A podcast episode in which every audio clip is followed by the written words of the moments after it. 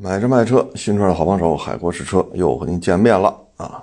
这个汽车降价啊，左一条右一条啊。今儿这特斯拉好像 那海报我我也发微博上，没太看明白啊。反正好看这意思是又往下调了点啊。现在呢，上半年啊，所有的主机厂说时间过六个月，任务过半。没有一个能做到的，也就是百分之四十多，百分之四十多一点就算好的。这个我也没想到啊，查了半天也没查出来，可能没完成任务都不说吧。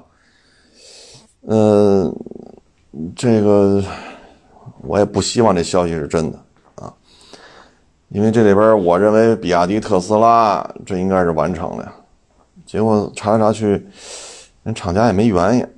那可能这事儿就是真的吧，啊，那现在呢，整个这个销售环境啊，不是太理想。你看一几年，轿车销冠啊，不是朗逸就是轩逸，反正这哥俩，这哥俩呢，基本上四五万辆啊，五万多啊，一个月就这就就就这么卖啊，恨不得一年这车能卖五十万辆。啊！但是现在你看看，销冠、轩逸两万多，亚军、朗逸两万多，就没有过三万，这销售真的是很差很差。你说轩逸、朗逸要都卖不动，那轿车圈子里就没有说谁，是吧？说我这就卖得动了，这个确实比较，这不是一个好现，不是一个好现象。不是一个很好的一个状态，就这俩要都卖两万多就冠亚军了，那整个轿车市场相当不景气啊。SUV 呢，也就是两万多啊。冠军特斯拉，亚军是比亚迪什么来着？反正也是比亚迪的。俩车呢就差几十台，就销冠和这亚军就差几十台。两台车冠亚军的销量差就几十台，那这我也没想到。我说特斯拉不得三万多吗？这 Model Y，结果一看也是两万多，而且被比亚迪撵的呀，真是就差几十辆啊，就差几十辆。那哈弗 H 六是多少呢？一万多，排第七吧，好像是排第七。那销量是相当相当的低迷，就哈弗 H 六它卖一万来台。你在一几年的时候，就哈弗 H 六啊，甭管是二代、三代，哈，一个月三四万辆，那 very easy 啊。你现在这车呢，一万多，排第七，哈弗 H 六。然后你再看电动的，都是两万多，而且特斯拉这个，如果就比比亚迪多几十台的话，那下个月是吧？就是啊，没事，下就就是八月份啊，因为查的是七月份，就是八月份稍有闪失，立马就完蛋啊，立马就完蛋。唉，所以我们就是现在整个这个车市啊，就是不景气。MPV 呢，G L 八一万多一点儿，勉勉强强超过了腾势 D 九，腾势 D 九也是一万多一点儿。但是它是摘开算的啊，它要把世纪两千台加上的话，那别克差不多卖了一万，将近一万三吧。啊，世纪是卖了两千多一点，这个算是稳住了阵脚啊。因为过去 G L 八卖的好，也就是一万二三，现在呢，客单价提上去了，因为世纪没有便宜的，五十多万起，所以这两千多台这相当厉害了，这客单价拔的相当高了。所以别克 GL 八算是稳住了基本盘，啊，从客单客单价的角度来讲，它比过去的业绩都要好，就是销售量一致，啊，比如说啊，咱取个整吧，一万三，但是现在你有两千一百台还是两千一百多啊？两千台多一点是客单价五六十万的别克世纪，所以你 GL 八这属于成功了，啊，因为客单价上去了，销量没变，那等于挣钱了。对吧？就好比你一个月卖一百台千里马，人家一个月卖一百台陆巡五七，那你说利润能一样吗？对吧？你卖一台千里马能挣三百，挣五百都属于暴利了。你也就是几百块钱的几百几百块钱的这么一个状态，啊，嗯，所以咱们现在这个，嗯，主力车型吧，就是轿车 SUV 下滑的厉害，所有的品牌都没有完成时间过半、业绩过半的这个这个进度表啊，都没有完成。然后呢，单一车型摘出来看，销量都掉的很厉害，啊，所以大的形势相当相当不乐观，唉，然后我们再看这个法兰西大汽车，哈哈，两边加一块啊是四千大，啊四千档不到五千台，但是这是两个品牌啊，东风标致和东风雪铁龙，虽然说两家车就是一事儿。但是它毕竟挂俩牌子，俩牌子加一块儿不到五千台，啊，一个两千九百多，一个一千九百多，你就取个整吧，两千九按三千算，一千九按两千算，这加一块才五千台。要知道今年的价格战，油车价格战就是法兰西大汽车搞起来的，雪铁龙 C 六，但是现在这成绩怎么看？没法看，非常非常的差，差的。哎呀，差的我都觉得，你说你搞这个价格战有什么用？对吧？你搞来搞去之后，你说得到什么了？啊，您您说他得到什么了？弄来弄去，你看 C 六现在不是优惠不那么大了吗？卖多少？一百零五台，一百零五台。这成啥了？这个，这成啥了？啊，这是 C 六啊，标致，标致五零八啊，这个销量啊，呵呵呃，这数真是没法看了，二十多台，二十三台啊，卖了二十三台，C 六加雪铁龙一共卖这么多。您说这买卖怎么做啊？所以在这种情况之下吧，下半年整个的业绩啊，相当相当的不理想啊。那现在这种形势吧，就是一个，当然了，这个咱不能说是通缩啊，因为咱得保持对吧？从上到下的口径，这个不是通缩。现在呢，反正就是越降价越卖不动，越卖不动越降价，现在就这么一循环。嗯，现在这种趋势吧，那只有最后一个促销季了，就是九月底十月初，啊，然后一直延续到明年春节。但是明年春节的业绩不能算今年的，对吧？你咱们国家的这个周期是一月一号到十二月三十一号，这是一个销售周期。所以你说明年春节卖的好，那好好的不得了，那也是明年的事儿。今年这事儿怎么怎么弄？那因为各个主机厂的这些领导，他都有考核的，考核就是年度销量，什么就是汽作为汽车主机厂来讲，什么什么考核都不能脱离汽车销量，你不能脱离这个基数去谈，啊，所以下半年我也不知道是降无可降啊，还是，哎，走一步说一步吧。啊那现在这个降价呢，十一，你说统一搞吧，也够呛啊。现在在掀桌子吧，也没人跟了，因为各掀各的，对吧？什么极客零零幺、领跑啊，什么上海大众啊，呃，就各玩各的啊。昨天还有网友跟我说呢，去宝马店看车去，说宝马一系那个前驱三厢 1.5T。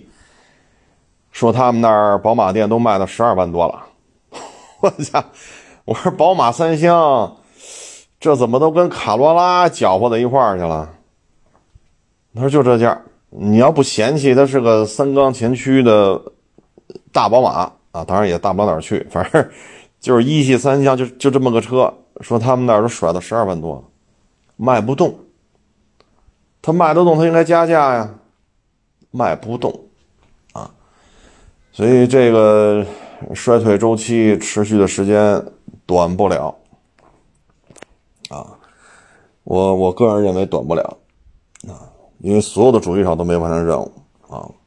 当然，大家也可以去找找啊，万一比亚迪和特斯拉完成了呢，咱也别给人家是吧？人明明完成了，咱非说人完不成，这咱也不合适。但是我是没查着啊，说实话还挺挺意外的啊，真是挺意外的啊，唉，也可能都觉着不戴口罩了，是吧？那得大干一场啊！去年去年底这个心气儿一高，是吧？也不做核酸了，也不戴口罩了，干吧，兄弟们！挣钱的机会来了，可能啊。调子有点高，就这调子啊，起的有点高，所以今年就都有点尴尬。那今年好成绩呢，就是我们出口量，虽然说现在是八月份啊，但是现在按这个趋势，别有太大的变动啊。我们今年的出口量应该是比日本多，就是本土生产的车卖到海外，不管是自主品牌、洋品牌啊，只要是本土生产的卖到海外去了，咱们这个量应该是超过日本。这个还是好事儿，啊，这个是好事儿。嗯，毕竟海外很多很多汽车市场，它没有这个自主品牌在这搅和，啊，不像咱们这儿自主品牌过于强大，啊，嗯，这两天呢比较热门的车型呢，一个是哈弗 H 五，一个是那个帕拉丁，这俩车呢。哈弗 H 五，我相信它动力系统的平顺性要好很多，因为这个动力系统几乎我们几乎就可以认为是坦克三百那一套端过来的，所以它的平顺度啊，应该说是调校的已经比较成熟了啊。毕竟坦克三百一年卖十万辆，对吧？这这哪哪都是坦克三百，哪哪都是啊，包括进藏的那几条路线，好家伙，坦克三百比普拉多都多。所以它的各种适应能力，经过这几年啊，应该说已经很成熟了。那现在哈弗 H 五绝对够大啊，大到什么程度啊？后排靠背一放倒了，两千一百多升这装载空间，你就当一箱货开，我觉得也没毛病啊，确实够大，车身也够大。然后我看了看这液晶屏啊，呃，除了液晶屏，还有那个变速箱的挡把啊，啊。还都行，啊，可能就是这个手刹驻车制动可能有点跟不上 fashion 的脚步，但这这就是工具车，你不能要求太高啊。然后这个车呢，现在主要的问题，我看就是媒体同同这些曾经的同行啊做路试，主要是两点：第一，车身过长过大，后半截如果是空载的话呢，可能会有一些弹跳。啊，这个没招车太大，啊，五米一都没打住，啊，这还没有后挂备胎啊，现在的 H 五没有后后挂备胎，就这样都干到五米一，还得拐个弯所以呢，后悬挂呢，如果做的过于细腻，成本又控制不住。说现在预售十五、十六，大概其就这么个价，十五六要把后悬挂做的那么细腻，成本就超了，所以你不能要求太高，这就是工具车。跟他这么大的红山处理的好，十五十六卖吗？港口有的是红山，几百辆几千辆搁那摆着，你说哪辆十五六万人民币卖你？你去美国本土这车也不可能说折到两万 dollar 卖你，对吧？在美国本土这车两万 dollar 也卖不了你，你就别说漂洋过海，那边出关这边入关，然后上关税这个那个。你普拉多 2.4T 在北美的起步价都要合到三十五六，将近三十六万人民币。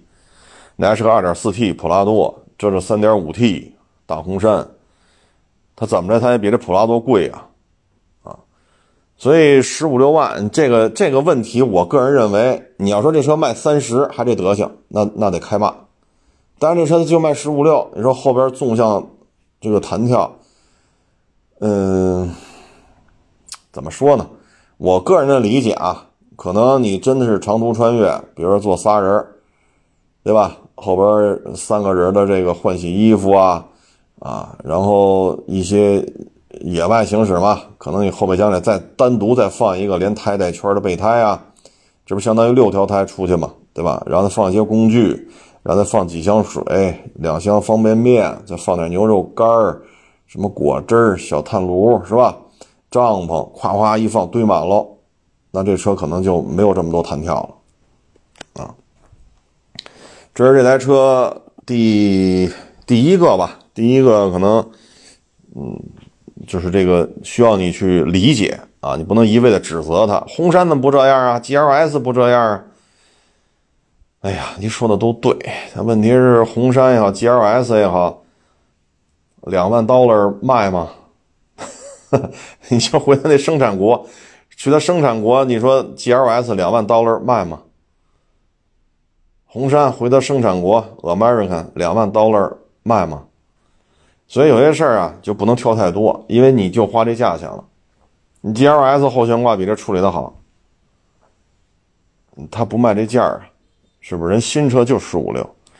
还有一个呢，可能就是 你就得琢磨琢磨了啊，因为这台车呢，坦克三百的动力系统，但是坦克三百的轴距呢，这个就两米七多。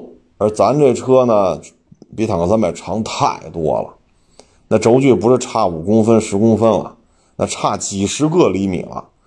所以呢，坦克三百的油耗，你可以问一下你身边这些，因为这车很常见嘛，对吧？北京也好，还是说青藏、川藏、滇藏、新藏，这坦克三百能见度太高了。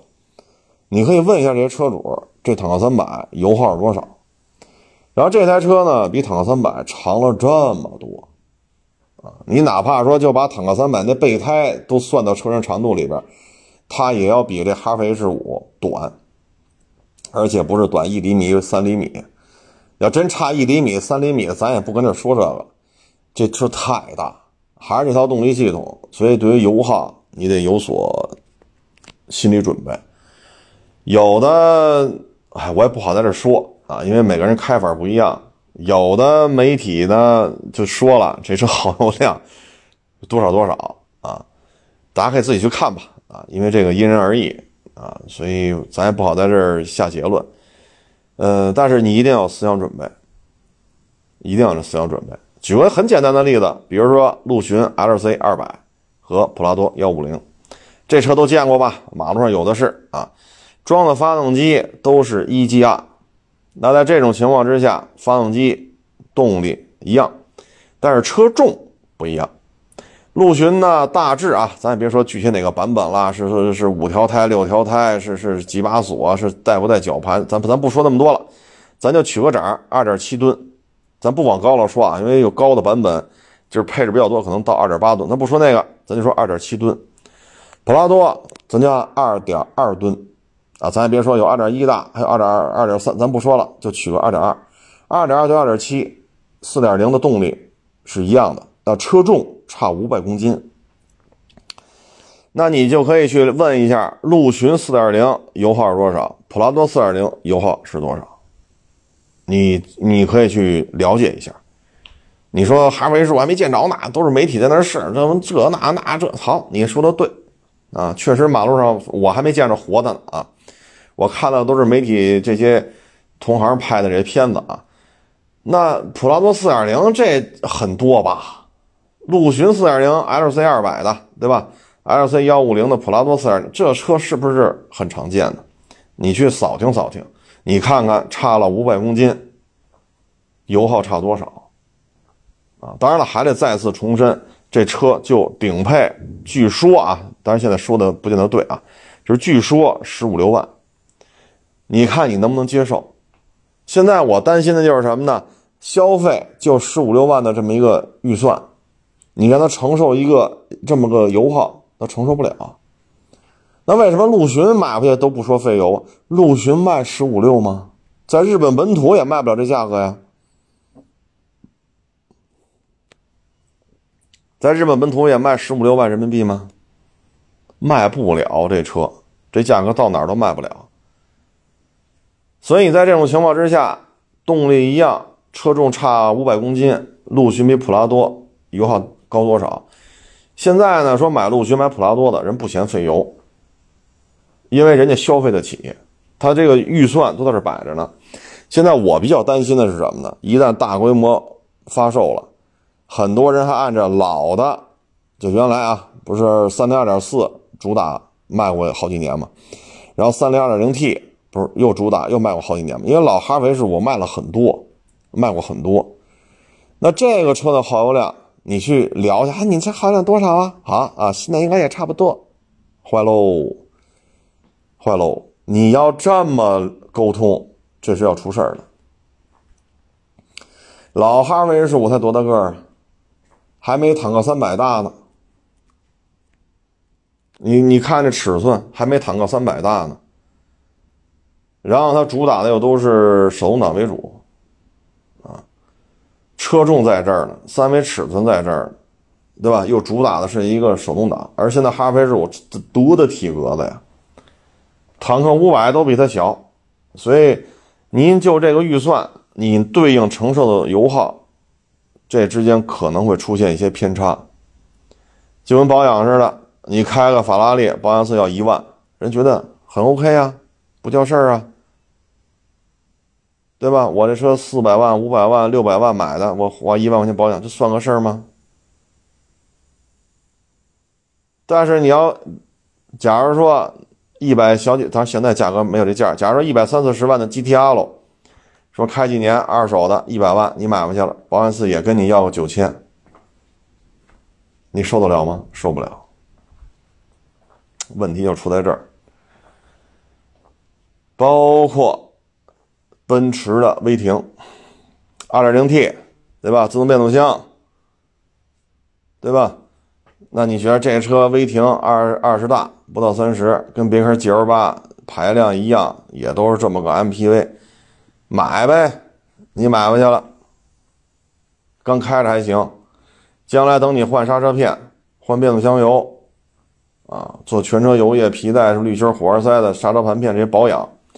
你会发现了，这车价格远远远远远远高于别克 GL8，都是 2.0T，怎么就成这样了呢？啊，所以有些事儿你得想清楚。包括之前那个叫什么来着啊，维亚诺，那会儿叫维亚诺，维亚诺刚上市叫什么皓月版是叫什么3.5的，那一上市我就去开去了，拍宣传片多少年前的事儿，十一二年前的事儿。你看这车跟塞纳差不多吧，都三点五吧，啊，都是这种大 MPV 吧。好嘞，你去换变速箱油去吧。你换一次你就知道这不一样了。哎呦我老天哪，这这这差太大了，这个，这不是差一点半点了。塞纳那三点五，好家伙，人家换一次变速箱油多少钱？你这多少钱？你你你，明明白这意思吧？就是哈弗 H 五的这个价位和它这个油耗。就是能花得起这个钱的人能不能承受啊？因为这车比坦克三百大，这肉眼可见的大啊，所以这个是需要去适应的啊，这个是肉，这个是需要你去适应的啊。包括为什么越野现在就拔河拔河，真是说花个六七十万、上百万买个陆巡普拉多的人也不干这事儿。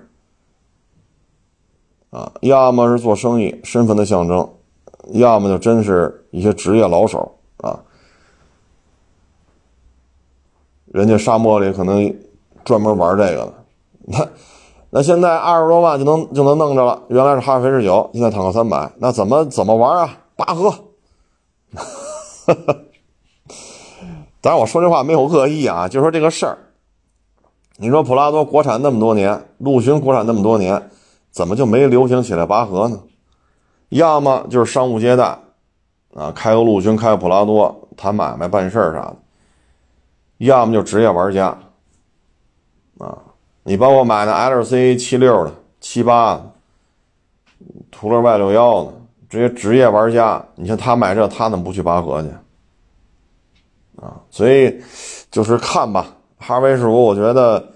纵向这个空空载，比如一个人俩人的时候，后边绿颠簸路面多少有点弹跳，这个是能接受的。我个人就说，我个人觉得是能接受，它就卖十五六，这么大的车有的是 GLS、红山，对吧？大叉七、凯雷德、领航员都都这么大，有的是。那它哪个也卖不到两万刀啊？你去原产地买去，它也卖不到两万刀。所以我认为这个不叫事儿。嗯，主要就是油耗啊，具体油耗是多少，咱们得实际去看啊。但是我觉得这车应该说是填补了一个相当大的市场空白吧。之前呢是帕拉索，但帕拉索这名字，帕拉索，嗯，嗨，咱也不说那么多了。反正类似的车呢，有很多厂家试图去生产，比如说皮卡后边弄一高盖做成一体化，就是车身钢板是一体化的，不是说扣了个盖这种车不光是帕拉索，别的品牌也出过，编号都是六六几几，六六字头的，包括那 NP 三百啊，你看北京街头能看见那个那种形状的帕拉丁，它叫 NP 三百，呃，电信的、自来水的、供电的、煤气的。还有一些是派出所的，都用那车，但是它的这个也也不便宜，也得过十万了，但是它没有自动挡，没有这配置高，啊，什么 ACC 什么三六没有，所以这车款型新，舒适度高，自动化程度高，啊，它应该是有一定市场空间的，特别是一些这些特种部门吧，比如刚才说那些。嗯，应该说销量会不错，啊，它的销量应该不会比帕拉索差，不会比 NP 三百、NP 二百，不会比这些车差，啊，但是咱去买的时候一定要有思想准备，啊，你要觉得坦克三百的油耗都有点高，那这车您就慎重，啊，慎重，因为我们不能违反客观规律，就好比说你轴距跟叉五 L 差不多，但是你比人重四百公斤。然后你轮胎比人家窄，然后你告诉我你这车安全性能好，那安全性能里包括不包括一百到零啊？你轮胎附着力是吧？单位面积下就同等面积下谁的重谁的压强就高，压强高意味着轮胎失去抓地力的就会靠前，啊，失控的时间节点就会靠前。我们以车速从零到一百为例啊，你做麋鹿测试。啊，还是做十八米穿桩，你轮胎同样宽度的，同样宽度也是着地面是一样的。那在这种同样面积情况下，车重大的单位压强高，那就是说在车速升高的过程当中，谁的单位压强高，谁会先去先失去附着力。但是咱现在不光车重了四百公斤，咱轮胎还窄，那谁会先失控呢？这是其一，就是十八米穿桩和紧急变线啊。第二，一百到零的制动。制动是离不开轮胎的，对吧？轮胎的面积大一点，轮胎的这个接触面积大一点，那你这个现在都做不到，又重又窄，啊，所以咱们这个车呢，是有些客观规律是不能违背的。它车就这么大，同样动力系统装在那个车上，坦克三百上，现在装到这个车上，然后你说这耗油量是怎样的？这是有客观规律的。啊，所以这个就希望大家买之前呢有一个心理预期。至于说帕拉丁 2.0T 这个车呢，我现在觉得主要就是它的动力系统平顺性，包括你这一堆东西攒在一块儿，它的耐用度和平顺性怎么样？三菱的机器，采埃孚就是德国的变速箱，尼桑的车，然后配一堆本土化匹配上去的这些电子类配置。啊那这些东西糅合到一块儿，你的耐用度怎样？你糅合到一块儿，你的平顺性、匹配度这些问题是怎样的？这是需要时间去考验。如果正常的情况下，它的耗油量会低于哈弗 H 五的，啊，因为哈弗 H 比它可大。途达的尺寸大致跟哈弗 H 九差不多，啊，差不多就差不多啊，就是三维尺寸。但是哈弗 H 比它还要大，所以呢，如果正常情况下，帕拉丁的油耗会比哈弗 H 五低一点。我只是正常是调的匹配度、平顺度很好的情况下啊。但是呢，现在帕拉丁也好，途达也好，啊，这个包括锐气六也好，你看锐气六几乎就是纳瓦拉柴油版的高配，对吧？带锁，带一堆气囊，2.3T 柴油，啊，什么几速自动，什么什么这个那个大屏，那比纳瓦拉配置强多了，价格比纳瓦拉便宜多了，那又怎样？那又怎样？在中国的皮卡圈里，到今儿。长城还是半壁江山呀，在咱们国家这片土地上，每上牌十辆皮卡新车啊，每上牌十辆有五辆都是人家的长城的啊！你甭管它是上海炮、越野炮，还是什么金刚炮，还是什么风骏几，那锐气六有什么威慑力吗？那就是纳瓦拉，而且换上纳瓦拉海外专用的 2.3T 柴油，匹配上自动变速箱，然后价格便宜好几万，然后配置很丰富，一堆气囊啊、大屏啊，这个那个，确实配置比纳瓦拉高多了，还比纳瓦拉便宜，那又怎样？那又怎样？所以帕拉丁啊，这个这不就是瑞奇六跟纳瓦拉吗？你看帕拉丁比途比途达便宜吧？啊。二点三 T 柴油比二点五四缸自吸汽油扭矩充沛吧？哎，配置丰富吧？哎，卖得动吗？帕拉丁跟途达不也这样吗？动力充沛吧？二点二点零 T 三菱的机器肯定比二点五四缸自吸尼桑的机器劲儿大，配置丰富吧？就这大屏，好家伙，这途达就弄不了啊！屏够大，电子安全的配置多，价格便宜好几万，还有劲儿。那它能摆脱锐气六的这个宿命吗？这个东西需要时间去检验，唉，很难，恕我直言，很难啊！现在这个社会啊，你看什么车不降价，但是卖的好的还是卖的好。那时候 C 六都降成这个样子了，C 六恨不得跟卡罗拉一个价了，卖多少辆？七月份将将过一百辆，那五零八 L 款型够新吧，够 fashion 吧？一说就底盘宇宙第一，这个那那个这卖多少？二十多辆。你说折扣给的够高吧？凯美瑞给不了这折扣吧？君越给不了这折扣吧？帕萨特给不了这折扣吧？人 C 六能给。卖多少？将将过一百辆。所以现在这社会啊，不是说比谁便宜了，现在就是品牌认知。我觉得你这个品牌 OK，我上你这儿看看；我觉得这品牌过得去，我上你这儿看看，对吧？那你说坦克三百卖的便宜吗？那自主品牌有些车型比它便宜啊，卖得动吗？你这事儿，你说，你说你上哪说理去？所以呢，帕拉丁，我们只能说祝愿 它卖得好。但是呢，怎么才能摆脱这个、这个、这个、这个途达的命运？说一开盘是吧，月销一千多、两千，然后月销三五百，然后三五百都很困难。怎么才能摆脱途达的这个命运？这个就靠这个郑州日产的运作。我们也希望它能做得好。因为毕竟这是中方占主导意见的一款车，对吧？中方意见占主导啊，不再像过去都得听日本人的。现在中方主导意见，所以希望它能卖得好点啊，希望它能够摆脱那个锐气六的宿命，摆脱途达的宿命，摆脱纳瓦拉啊，希望它能卖得好一些吧。但是你说这车平顺度、匹配度、耐用度这个东西，咱现在也不好说啊，因为现在就是尼桑的车、三菱的机器、德国的自动变速箱、国产匹配的一堆电子安全配置，就这么多复杂的东西凑在一块儿，需要时间去检验。但是如果正常的情况下，帕拉丁的油耗会低于哈弗 H 五啊，因为尺寸差距太大啊。这就是大概齐吧。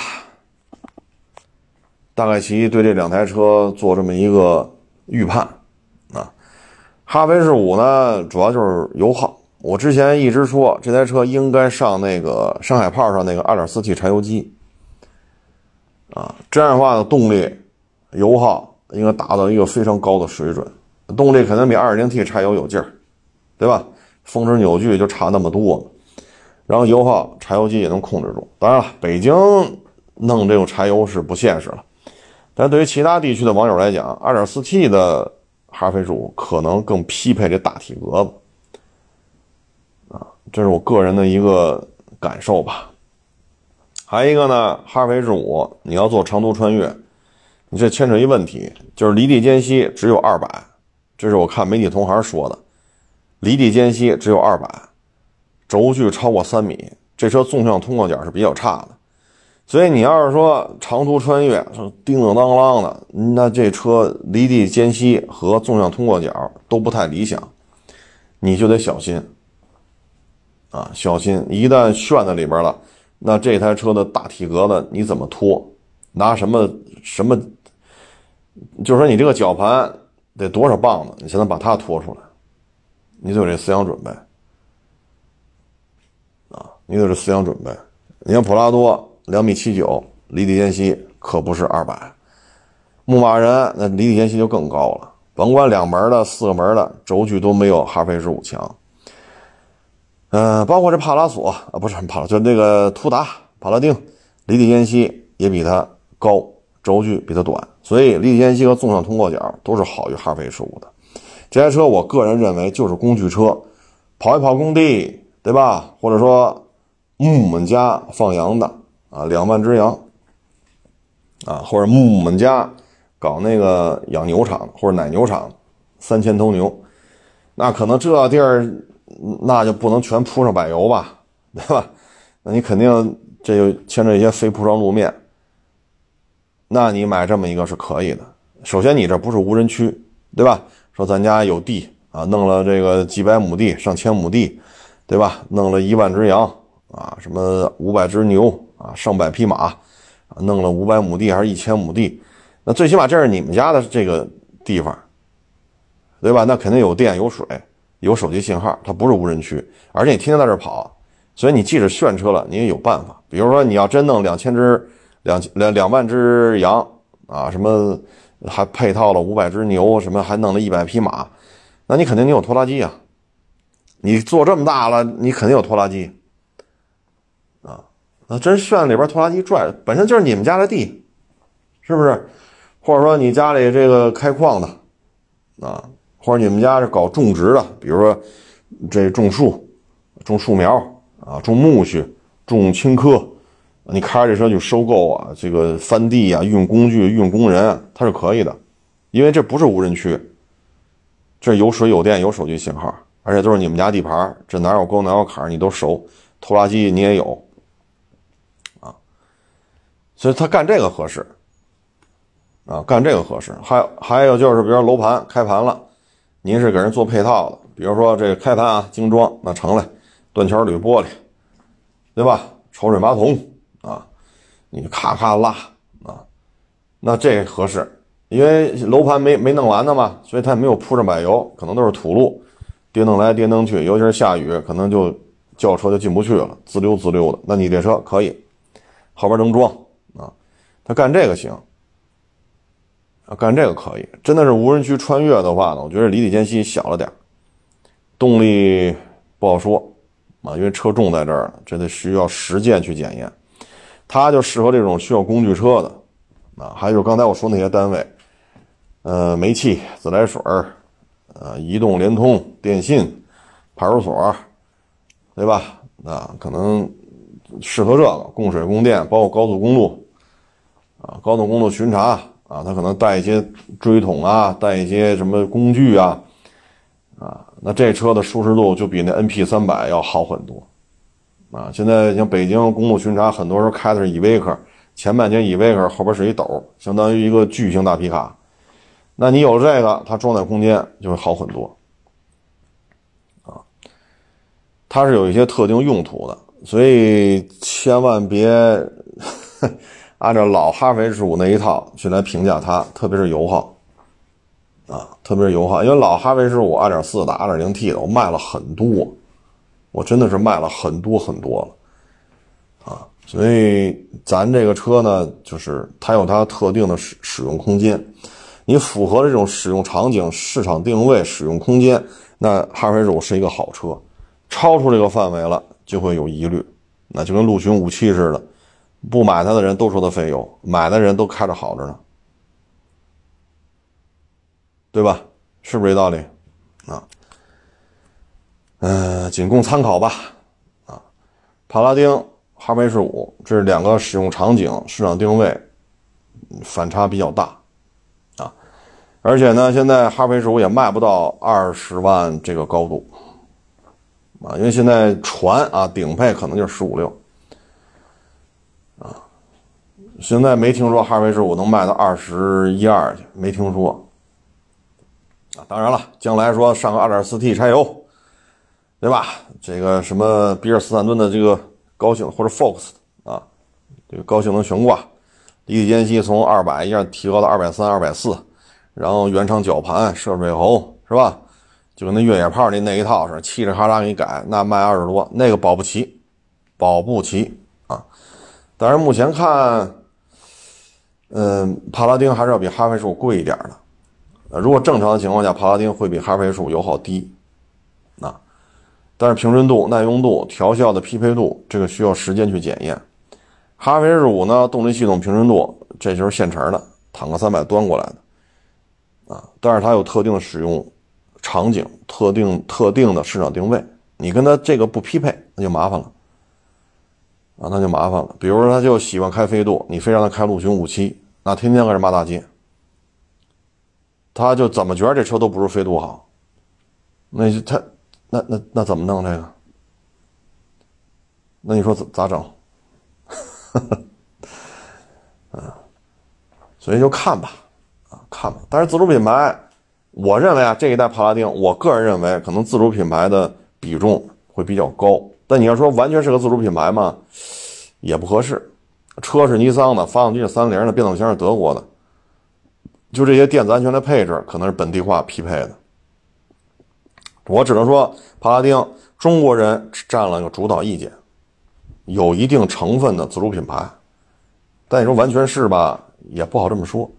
但总而言之吧，现在各种价位、各种档次的自主品牌的越野车越来越多，这是好事儿啊。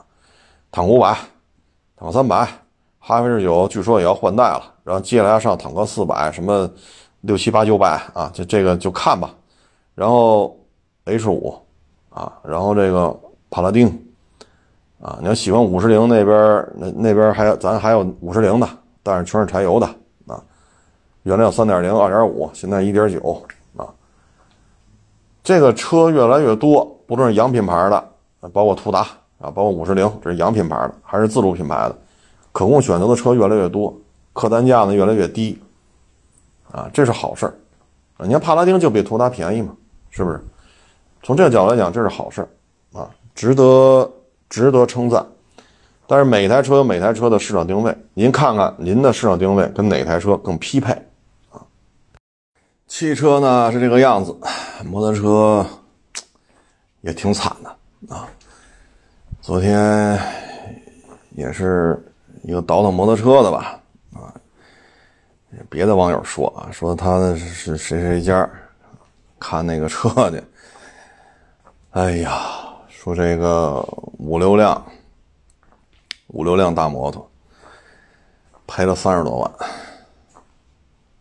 没办法，啊，这赔的太厉害了。包括之前咱说那 KTM 大野驴，不十七万九千八吗？啊，好家伙，除了十七万九千八这个价格，还送你三万多的装具。你要说不要，说能给你抵两万块钱。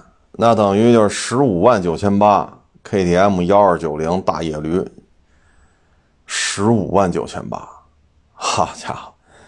所以我就说嘛，飞霜这价格扛不住，扛不住。大水鸟十八，KTM 大野驴幺二九零，如果说两万三万多的装具折两万块钱，十五万九千八，那你说飞霜怎么卖？本身这车显小，啊，他真是出去耍去，他也未必干得过大野驴啊。当然，大野驴 漏油啊什么的，这个小毛病略多啊。但是从暴躁的这种程度来讲，那可能大野驴要比飞霜更暴躁啊。你说长途公路巡航，那大水鸟这个性能是相当好，很适合干这个。所以说，飞霜要面对十八万的幺二五零，面对十五万九千八的大野驴，排量不占优势，啊，体型也不占优势，那价格现在也不占优势。你说飞霜不降价怎么办？这是明摆着事儿嘛，啊，包括之前说要上新款的那个 D L 幺零五零，那也卖十好几万，好家伙！幺零五零飞霜是幺幺零零啊，你这玩意儿怎么去正面去硬刚大野驴和大水鸟啊？所以这种工升级以上的这种重型 ADV，这个没有办法了啊，没有办法。DL 幺零五零一直就卖的不好，便宜也卖的不好，那这回呢，连便宜这个优势都快扛不住了。哎，你说这咋整啊？如果 D L 幺零五零就是铃木这个，跟大野驴如果差不了多少钱，你怎么卖？咱幺零五零人幺二九零，这排气量差二百多。哎，所以这摩托车圈吧，弄几个大哈雷赔三十多，弄几个 K T M 啊赔二十多，啊，弄几个什么？大水鸟 R 幺八弄六七个，哎呦我去，几十万没了。这个今年这摩托车真是让多少二手摩托车行血本无归啊，太惨了，哎，太惨了。有些大摩托去年加价的，不加价提不了车，最多能加十万，那现在呢，优惠好几万。也就是去年你提的这车，今年开过来卖，哪怕一公里都没骑啊，板车拖家去，板车再拉来，十几万没了。因为去年提的时候得做十万装具，今年这车优惠好几万。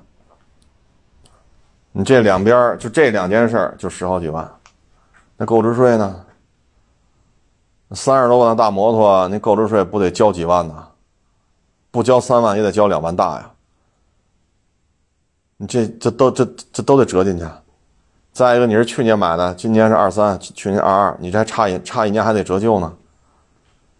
你说你这大摩托，你就是拖车拖家去推下来，然后拖车再拉回来，这一年啊一公里都没骑，十几万，十大几万没了。哎，这就是现状啊！包括宁家四百，原来这加价。啊，恨不得你骑俩月是吧？如果是绿色的宁家四百，骑俩月，原漆原玻璃原胎，跑个一千来公里，连购置税都加上，往外卖，有人要。你现在宁家四百，这个经销商这车的优惠少则四五千，多则七八千啊，当然是分颜色啊，分地区分店。你像这车就没法弄了，哼 你这，所以这种。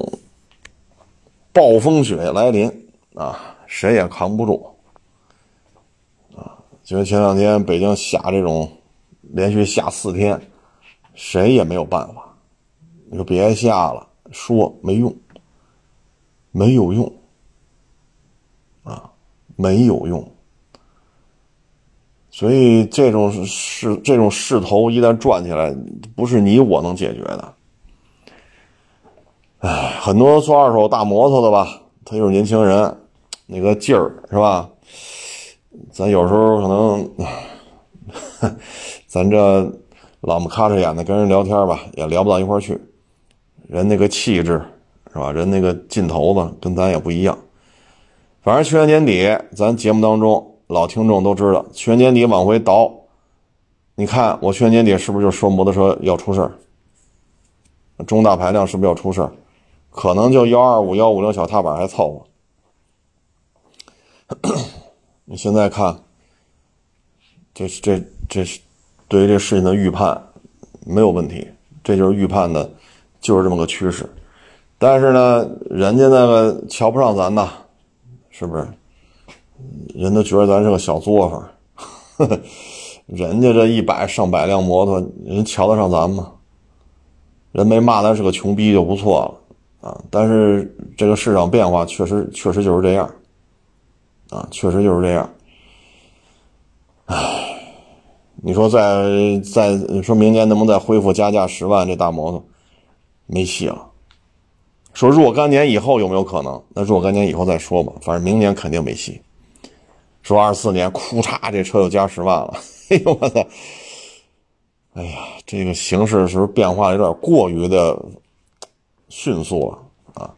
形势转化是不是有点太快了？我操！啊，所以现在做这种实体经营，啊，说真金白银掏钱收车，你不论是汽车、摩托车，你是收个什么标志，就老标志三零七、老伊兰特、老凯越、老宝来。是吧？就三五千、七八千的，你还是收大劳斯什么 G 六三，还是收这种大摩托，还是小踏板幺二五小踏板，还是 R 幺八大水鸟？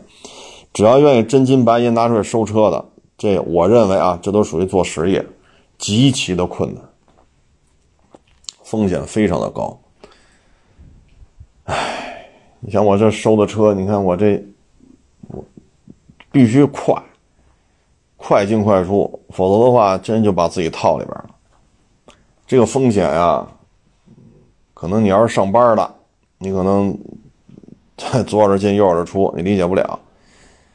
你像三月份收那楼兰不就是吗？收的时候优惠四万多，好，三天就过了三天，买楼兰送轩逸，哎呦我去，这一下优惠七万多，就差三天呀。当时我但是但凡我要一犹豫，我要多挣点立马就趴这车上了，你就说赔几万吧，优惠四万多的时候你收的，三天之后优惠七万五，你说你这台车得折进去几万？这跟你会不会用漆膜仪，你你你你这会不会查记录，知道不知道哪个是 A 柱、B 柱、C 柱，没关系，说折进去就折进去，几万一下就没了，啊，所以做二手摩托，尤其是很多都是年轻人。他有那个激情，他有那个，是吧？那个劲头子。但很多时候，你说一几年你这么干，哪怕二一年、二二年都这么干，没毛病，什么都加价。就二二年八月份，就到这会儿啊，去年这会儿，你那种冲劲儿是没有问题的。但是到了九月份就不行了，八九月份就是分水岭。摩托会之后，到了十月份就稀里哗啦了，就真扛不住了。唉，所以一几年做到二零二一二二了，说弄得好的，一年挣个几十万上百万，这是正常的，这是正常的。但是去年九月份摩博会到，这不是摩博会又开了吗？九月份今年又要开，就这十二个月，很有可能把之前挣的钱都吐了进去，很有可能赔的太厉害了。这几辆大哈雷。赔二十九，这几辆水鸟 R 幺八啊，S 一千 R 这六七辆赔三十多，这几个大野驴，甭管是七九零啊，还是幺二九零，得有他妈二十多万，这一堆那一块是吧？就这行了，这就小一百个了，对吧？这就小一百个了，你再弄点什么春风八百 MT。什么赛六千不什么赛赛六百，赛六千了，对吧？那就没法聊了啊！当然，你要弄个什么什么奥古斯塔，还是摩托古奇，什么凯旋，你要弄这更完蛋啊！你凯旋现在官调调的不多，但是很难卖了，现在很难卖啊！你现在有些店扛着，就是因为财大气粗，是吧？说定期存款三个亿，卡里边还有五千万活期，玩吧！我就喜欢这包本这范儿，我就得玩那行，那您就开吧，是吧？一年赔个几十万、上百万呢，还没有您的银行利息多呢。玩你但凡说经营不下去了，你就这点钱全全折进去了，只能退出。只能退出。你看现在很就是我我看的那个，就有的就不做二手了，就上全国各地收去。哎，你这卖什么的？Q 七，还有三十辆车是吧？卖不下去了吧？打几折我全搓了，搓堆。你这卖什么的？卖春风的。你这还有多少？二十辆，准备关门了，搓堆全要，一辆不剩。多少钱？你卖什么的？卖宗申的。你多少辆？十八辆。你这店干不下去了？行，这十八辆新车搓堆多少钱？然后拉回来卖。现在就干这个还行。你干二手的，现在风险太大。有的摩托车行已经转型了，就不做这些了，就做这些搓堆新车了。啊，你看这佛沙三五零，我不是一直说这车太贵吗？四万九千八，好家伙，一单缸，还他妈国产，卖四万九千八，哎呦我去！春风八百 NK 才多少钱呢？对吧？那赛六百那是四缸六百，那才多少钱呢？现在宝马那个四百那踏板，宝马四百踏板四万九千多，你这国产的三五零佛沙卖三万九呃四万九千八。这不是吗？佛沙也降了三千。你放心，这这不是终点，这是刚刚开始，刚刚开始。啊，PC 叉幺六零第一波五一的时候优惠是免购置税，现在说又有又有一千五两千的优惠，那等于就是两万两千多的车，现在应该是一万八千多吧？啊，你看这不都在掉吗？所以这种趋势，大家就更没有消费信心，更没有消费信心，就更不愿意花钱，更不愿意花钱，实体就更没法做。老板都不挣钱，他就不会雇佣人。老板要赔了，破产了，不干了，这些所有的这些伙计全都失业，这就是现状。这就是现状。汽车也是这样，汽车也是这样，车越多压力越大，车越多。就刚才说那摩托车不就是吗？你不是展厅是吧？七八辆大哈雷，四五辆 KTM，啊，这还有七八辆什么 R 幺八大水鸟、S 一千双 R，啊，那再弄个什么杜卡迪，这再弄个摩托古奇，好家伙，好一弄弄四五十辆，多有排面。这点车要清干净，清库底子啊，全清干净，一百万不够你赔的，一百五十万打底就折进去了。就折进去了，啊，除非是什么呀？说八月份收的，八月份卖，哎，那行，那可以，那可以，你肯定挣钱了。如果说你都是五一之前收的，那行了，你这点车啊，清干净，一百个打底，一百五十，一百五十万，我觉得都不见得够，就这么残酷，啊，咱说这不是说挤兑谁啊，咱没这意思，咱就说现在做实业很残酷。之前不有小伙子找我来吗？跟爹妈要一百万干二手摩托去，这也不知道人干没干。只要干了，就过去从去年九月份到今年八月份，就这十一个月，很难扛得住，很难扛得住啊！啊，除非是那种说银行是吧，三个亿，哎呀，就是挺可惜的。我不知道小伙子后来怎么怎么着了。要这一百万，不是咱家孩子，对吧？这要是我儿子，我肯定得说他不能干。喜欢是吧？去找一摩托车行上班去。你像北京金港，是吧？还有就其他地方吧，都有很多这种摩托车的这种专卖店。你去那上班去，一月开四千五千，没事不在乎，这不开钱吗？对吧？又不是倒找钱，去上那上班去，当门童、当接待、当销售。说愿意跟人学学，后边跟人家做机修那个学学徒去，清洗链条，是不是？摩托车电瓶怎么换，对吧？怎么补胎，怎么弄？你跟人学去，绝对不让他投一百万干这个。当然，这也不是我孩子，对吧？人家是客客气气的，咱也不能恶语相向，咱只能说不太合适。别拿爹妈这一百万棺材本了，说你这二十多岁了。爹妈不是退休就是快退休了，已经爹妈啊已经过了最能赚钱的那个年龄了，啊，你别跟我说李嘉诚那么大岁数，这李嘉诚就一个啊，不要 不要拿李嘉诚这事往上套，你爹你妈李嘉诚，好家伙，你也不跑这弄一百万一百万的摩托了啊。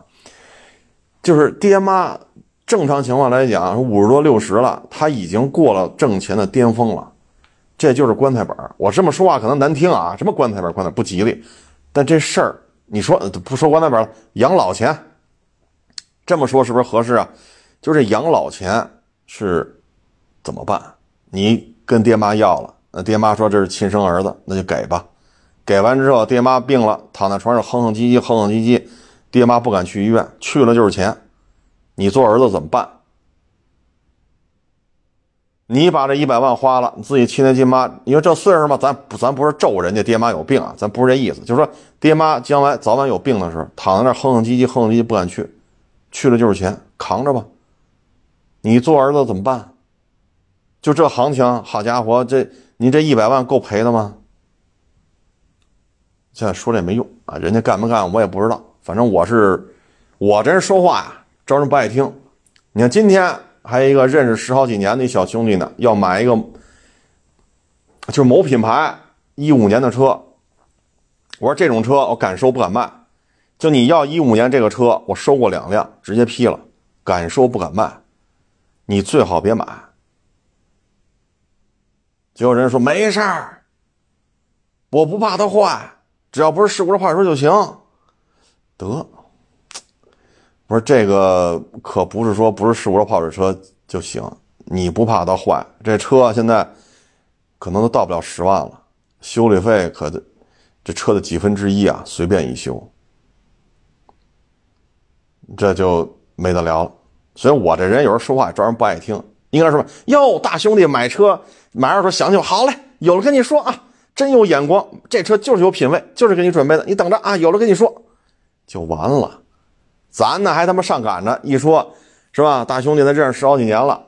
个人角度来讲，这车我是敢收，没问题，但是不敢卖，只能批发。你得，你这么一说，操，拿鸡巴什么价的这个那，你这咱就招人烦了。但咱说的是实话呀，车贩子敢收不敢卖，你都是只能批发。你说，哎，所以有时候我说话也是招人不爱听。希望那小伙子没找他爹妈要那一百万吧。如果过去这一年他真做了二手车行，这一百万，嗨，不多说了啊。天也挺热的，谢大师，谢谢捧场啊！欢迎关注新浪微博海阔试车手。